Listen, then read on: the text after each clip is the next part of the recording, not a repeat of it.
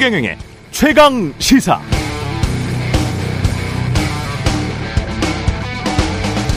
네, 민주당 이재명 당대표 부부를 따라다니는 의혹들, 변호사비 대납, 법인카드 유용, 대장동, 백현동 개발 의혹 등입니다. 관련해서 이재명 대표는 당시 대통령 후보 시절 발언 때문에 최근 검찰 소환 통보를 받았습니다. 공직선거법상 허위 사실 공표 혐의입니다. 민주당은 정치보복 수사라고 반발하고 있고요. 윤석열 대통령 부부를 따라다녔거나 따라다니는 의혹들은 고발 사주, 주가 조작, 허위 경력, 논문 표절, 관저, 수의 계약 의혹 등입니다. 일부 벗겼, 지만 논문 표절이 아니라는 국민대학교의 자체 판정이 나왔고 일부 사건은 경찰이 이미 검찰에 불송치하기로 결론을 내버렸습니다. 그러나 최근 뉴스타파 보도로 대통령도 후보 시절 허위 사실을 공표한 것 아니냐는 의혹이 일고 있습니다. 김건희 여사 주가 조작 공모 여부도 다시 수면 위로 떠오르는 양상. 대통령실은 허위 날조 보도라며 반발하고 있습니다. 이 두 가족의 사건들은 앞으로 어떻게 흘러갈까요? 1. 한쪽만 털린다. 2. 둘 다 적당히 덮인다. 3. 둘 다 진실이 드러난다. 한쪽만 털리는 것 같은 인상을 주거나 둘 다 적당히 덮이는 것 같은 결론 모두 최악입니다. 한쪽은 현직 대통령 부부고 또 한쪽은 거대 야당의 당 대표이자 차기 유력 대통령 후보 부부이기 때문입니다. 국민들은 알 권리가 있습니다. 둘 다 진실이 명확히 드러나야 합니다. 최강 시사는 진실이 뭔지 계속 질문하겠습니다. 네, 안녕하십니까. 9월 5일 세상에 이익이 되는 방송 최경령의 최강시사 출발합니다. 저는 KBS 최경령 기자고요. 최경령의 최강시사 유튜브에 검색하시면 실시간 방송 보실 수 있습니다. 문자 참여는 짧은 문자 50원, 기본자 100원이 들은 샵9730 또는 유튜브 무료 콩어플 많은 이용 부탁드리고요. 오늘 최강시사 이영 중소벤처기업부 장관 그리고 박지원의 정치의 품격 시즌2 그리고 김건희 여사 도이치모터스 녹취록 보도한 뉴스타파 시민보 기자 만나보고요. 자세한 태풍 흰남도 소식도 계속 전해드리도록 하겠습니다.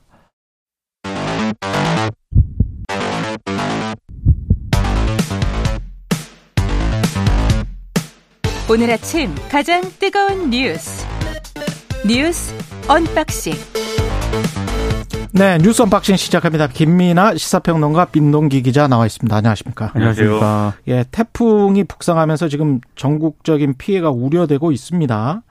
관련해서 이충현 중앙 재난 안전 대책 본부에 사무관 연결이 돼 있거든요. 그래서 태풍 피해 어떻게 예방해야 하는지 중점적으로 들어보겠습니다. 안녕하세요. 네, 안녕하십니까? 예, 지금 위치가 어디에 있나요? 태풍 흰남노는? 지금 태풍 위치는 저희가 기상청에 어, 태풍 정보를 저희가 참고해서 말씀드리는데요. 예. 현재 위치는 어, 오늘 지금 제가 지금 여러, 여러 가지 찾다 보니까 예. 네 어, 오후 6시 기준으로 현재 서귀포 남남 서쪽 약 480km 부근 해상을 지나고 있습니다. 이제 오후쯤이면은 태풍이 점점 그 태풍 매우 강해 상태로 서귀포 쪽으로 접근을 해서 어, 내일 새벽쯤에, 그러니까 오늘 자정이죠. 예. 어, 제주를 지날 것으로 예상되고 있습니다.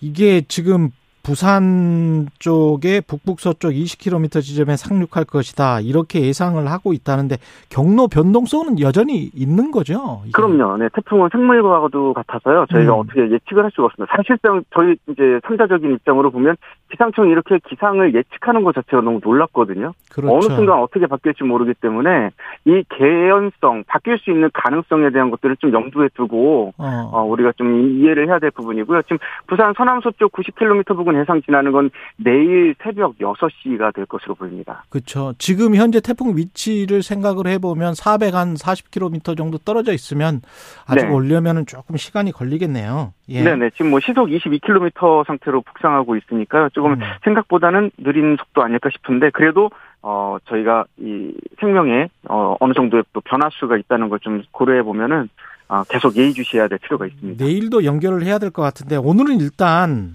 네. 어떤 식으로 우리가 예방을 해야 되는지 유의해야 될 점들을 좀 간략하게 소개시켜 소개해 주십시오. 네네.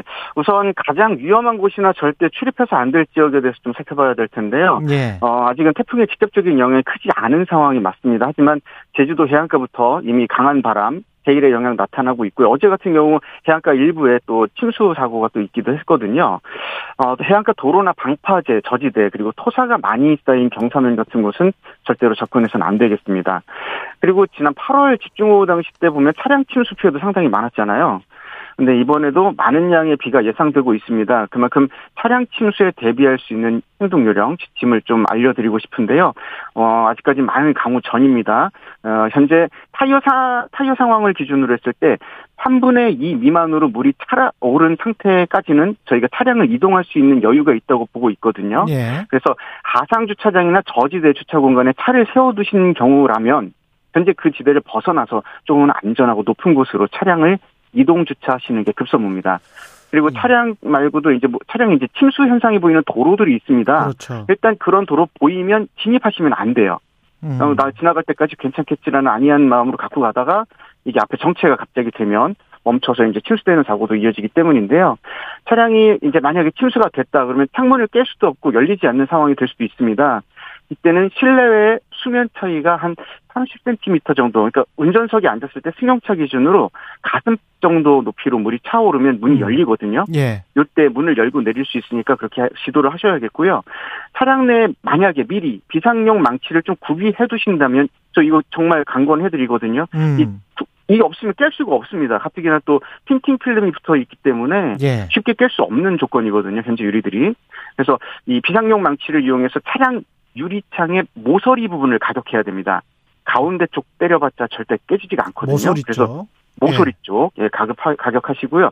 또 이렇게 해서 탈출하시게 되면, 어, 차량의 지붕 쪽에 올라서서 구조대의 도움을 기다리시는 게 맞습니다. 음. 어디, 어, 막연하게 이동하다 또 배수로 또는 미- 맨홀이 뚜껑 열려 있는 경우에 또 2차 피해를 입을 수 있기 때문에, 어, 가능하면 내가 타고 있던 차 지붕에서 구조를 구하시길, 어, 요청을 드리겠고요. 예. 또 급류 지역에 만약에 차량이, 급류 상황에 차량이 진행하다가 멈춘 상황이라고 친다면, 음. 물이 흘러오는 반대쪽 문을 열고 탈출하시는 것. 이것도 상당히 중요한 방법이니까요. 당황하지 않고 차량에서 안전하게 탈출할 수 있는 그 시뮬레이션을 머릿속으로 수시로 반복해 보시는 게 좋겠습니다. 예, 여기까지 듣겠습니다. 중앙재난안전대책본부의 이충현 사무관이었습니다. 고맙습니다.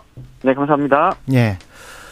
그리고 그 흰남노 소식은 어느 정도 전달을 해 줬는데요. 이충현 사무관이 또 다른 소식들이 있습니까? 흰남도 관련해서? 일단 내일 오전에 경남에 상륙할 것으로 일단 예. 전망이 되고 있는데요. 예. 이게 강도가 매우 강으로 일단 기상청이 예보를 했거든요. 그렇죠. 매우 강이라고 하는 게 어, 초강력 태풍 정도까지는 아니지만 음. 일단 뭐 사람이라든가 커다란 돌이 날아갈 정도의 거센 바람이 불 예정이라고 합니다. 그러니까 반만의 준비를 좀 하셔야 될 것 같고요.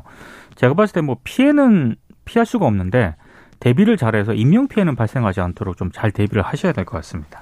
그 점과 관련돼서 정부는 지난번에는 좀 이 대응이 잘 됐다 뭐라고 말할 수 없는 잘못됐다라고 평가할 수밖에 없는 그런 상황들이 좀 있었기 때문에 이번엔 정말 이 대응을 잘해야겠다라고 생각을 하고 판단을 하는 것 같아요. 예. 그래서 윤석열 대통령도 한 발 앞서서 더 완벽하게 대응을 해라 이렇게 주문을 했고 음. 지금 정부 관련 부처들도 전반적으로 지금 아직 태풍이 완전히 뭐 이렇게 영향권에 들어가지 않은 그 상황에서도 그제 어제 보면은 계속해서 점검에 나서고 있는 그런 상황이거든요. 이번엔 정말 사전 대비가 잘 돼서 피해를 최소화하는 그런 모습을 봤으면 합니다. 현장에서 급하면 먼저 그냥 일 처리를 하고 그다음에 사후 보고해라 이렇게 지시를 했던데 그거는 잘하는 것 같습니다. 그렇습니다. 이번에 예. 잘 대비해야죠 정말. 국민의힘 새 비대위 출범 임박했습니다. 그러니까 새 비대위 전국위원회를 오늘 개최해서요. 어, 새 비대위 출범을 위한 당원 개정안을 통과시킬 계획입니다. 그리고 8일에는 전국위 상임 전국위에서 새 비대위원장하고 비대위원을 이제 임명할 계획인데 현재로서는 주호영 그 비대위원장하고요. 비대위원이 새 비대위에 그대로 임명이 되지 않겠느냐. 언론들의 대략적인 해석은 이런 뭐 가능성을 좀 비중을 높게 두고 있는데, 근데 그럼에도 일부 언론 같은 경우에는 일부 초재선 의원들이 새 비대위원으로 깜짝 발탁이 될 가능성도 있다 이렇게 보도를 하고 있고, 조선일보 같은 경우에는 삼선의 김태호 의원이라든가 사선의 홍문표 의원 등이 뭐 위원장으로 좀 거론이 되고 있다라고 보도를 하고 있는데, 근데 지금 그 김태호 의원 같은 경우에는 권성동 원내대표의 사퇴를 계속적으로 좀 공개적으로 사퇴를 요구한 적이 있거든요. 예. 그래서 친윤 쪽에서 상당히 좀 반대하는 기류가 있다. 이런 보도까지 지금 나오고 있는 그런 상황입니다. 근데 아무래도 가장 큰 변수는 이준석 대표가 제기한 사법 리스크 있지 않습니까? 그렇죠. 가처분 결정이 지금 14일에 예정이 되어 있거든요. 그래서 이것이 가장 큰 변수로 일단 예상이 되고 있습니다. 14일. 다음 주입니다. 예. 네.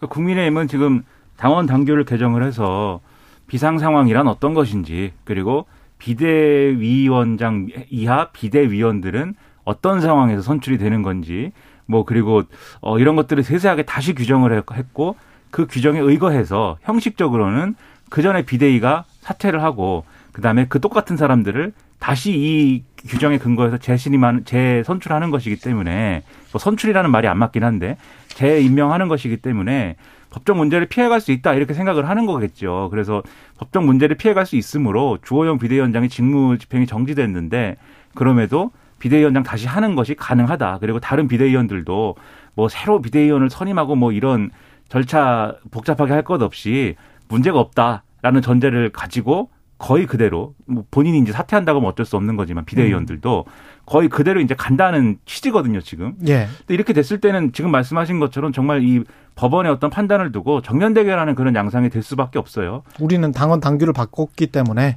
그렇죠. 이렇게 해도 괜찮다라는 판단이 있는 거죠 지금 국민의힘은. 그렇죠. 예. 그래서 저는 이 부분이 이제 법원의 판단이 과연 그러면 아 당원 당규를 바꿨으니까 이제는 완전히 상황이 달라졌고 비상 상황으로 볼 수가 있다 이렇게 판단이 내려질지 조금 의문이 있지만 이건 법적 쟁점에 대한 문제니까 지켜봐야 될 것 같고 그런데 국민들의 시선이라는 게 또 있지 않습니까? 그렇죠. 국민들이 볼 때는 이 상황이 어떻게 보여지냐면 사실 국민들 입장에서는 무슨 뭐 권한 뭐 당원 당규 뭐 이것을 바꿨다 이런 거 마음에 와닿지 않거든요. 음. 이준석 전 대표를 어 좀 이렇게 어이 제거 제거라는 음. 표현은 좀 그런데 쫓아낸 것인가? 그렇죠 쫓아내려고 하는 의지는 확고한 거구나. 음. 그러니까 다시 그 비대위를 그대로 이제 인적 구성을 그대로 유지하는구나 이렇게 비칠 수가 있어요. 근데 이게 정치적으로 긍정적일지 부정적일지 모르겠으나 그것을 감수하기로 한 거 아니겠습니까 국민의힘이? 그렇죠. 결국 그 감수하기로 한 이 마음의 진원지 그것은 결국 이제 뭐 용산 아니냐 이런 지금 생각들이기 때문에 음. 그런 모습들이 나중에는 제가 볼 때는 정치적 평가의 대상이 분명히 될 것이다라고 생각을 합니다. 예. 이준석 전 당대표는 대구에서 기자회견을 가졌습니다, 또. 그러니까 오늘 전국위원회가 이제 개최가 되는데 하루 앞서서 이제 국민의힘의 이게 텃밭 아니겠습니까? 그렇죠. 거기서 이제 기자회견을 연것 자체가 상당히 여러 가지를 좀 의미를 내포하는 것으로 보이는데 일단 굉장히 좀 어, 비판을 좀 많이 했습니다.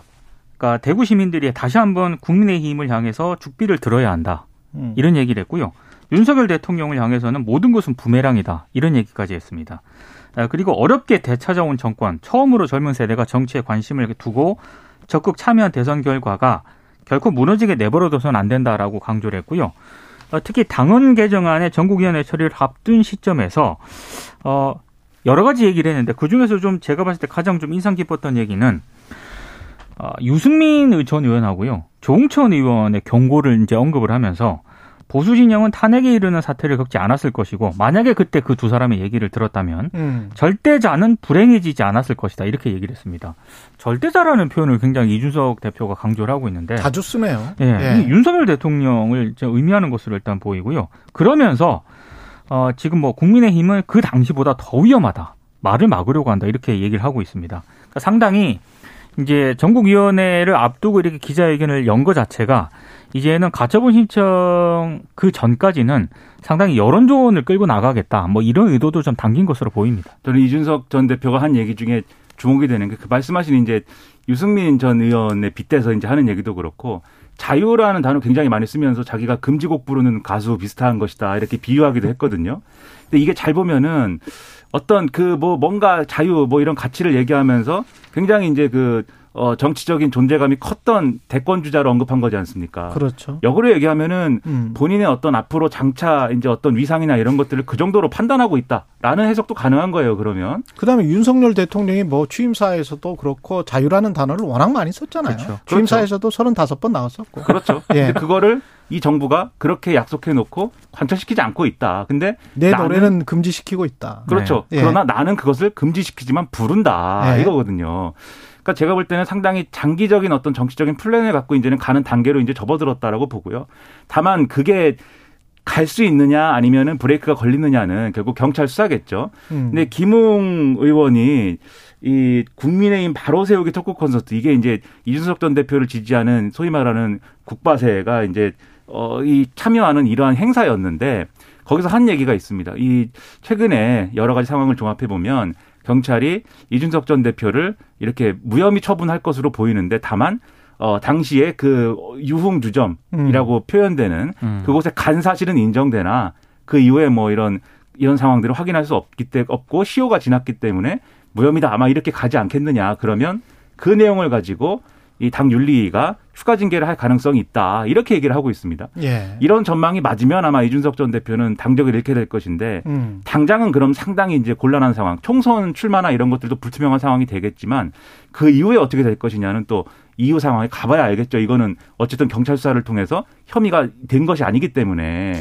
경찰 수사가 칼집에 들어있는 칼인데 칼을 뽑아서 근데 유흥주점에 갔으나 그 다음에 상황은 모르겠다라고 발표가 나온다면 그렇다면 얼마나 큰 정치적 타격을 입을지는 모르겠습니다. 그러니까 아주. 칼을 딱 뽑았는데 예. 칼이 길게 이렇게 딱 일본도 같은 게 나와야 되는데 생각보다 굉장히 짧아. 그렇죠. 예. 칼이 나와가지고 뭐 딱딱딱 소리를 내면서 이렇게 칼날이 나온다. 예. 좀 이상해지는 거죠 얘기가. 칼집은 굉장히 크게 보였었는데. 그러니까 말입니다. 예.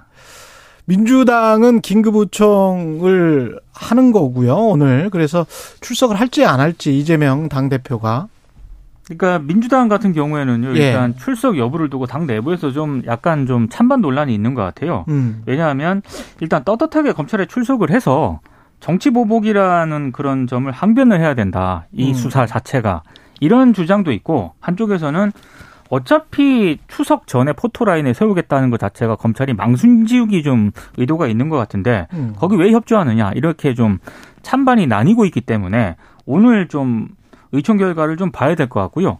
사실 또 하나 주목이 되고 있는 게 김건희 여사 특검 특별 특검법을 지금 도입을 검토를 하고 있거든요. 예. 그러니까 지금 민주당 같은 경우에는 김건희 여사의 도이치모터스 주가 조작 의혹 관련 검찰 수사를 촉구하고 있는 그런 상황인데 오늘 중앙일보 보도가 좀 재미있는 게 어, 지난달 31일 국회에서 비공개 최고위원회의를 민주당이 가졌는데 예. 어, 이재명 대표가 김건희 특검법에 대해서 강한 의지를 좀 드러냈다라고 보도를 하고 있습니다. 일주일 전에? 그렇습니다. 예. 그래서 만약에 김건희 특검법과 함께 자신과 관련된 의혹에 대해서 특검이 필요하다면 얼마든지 받아들일 용의가 있다 이렇게 얘기를 했다는 거거든요. 쌍특검 대선 전에 이야기를 좀 했었던 그렇죠. 그렇습니다. 예. 그렇죠. 근데 이제 김건희 특검법에 대해서 이재명 대표가 지금까지 어, 이 뭐 전당대회건 이 대표가 된 이후에서건 공식적으로 입장을 밝힌 적이 없었는데 음. 어, 김건희 특검법을 도입을 하면은 자신도 그걸 받을 용의가 있다라고 얘기를 했기 때문에 이게 좀 어떻게 될지 좀 주목을 해볼 필요가 있는 것 같습니다. 근데 이제 듣는 입장에서는 의문인 것이 음. 중앙일보 보도가 사실이라고 하면은 그리고 이재명 대표가 만약에 오늘 의원총회를 통해서 어, 검찰 이 소환에 응하지 않겠다라고 하면은 특검을 한다고 하는데 왜 검찰 조사에는 출석을 안 하느냐. 이것도 사실은 일관된 어떤 설명이 잘 안 되거든요.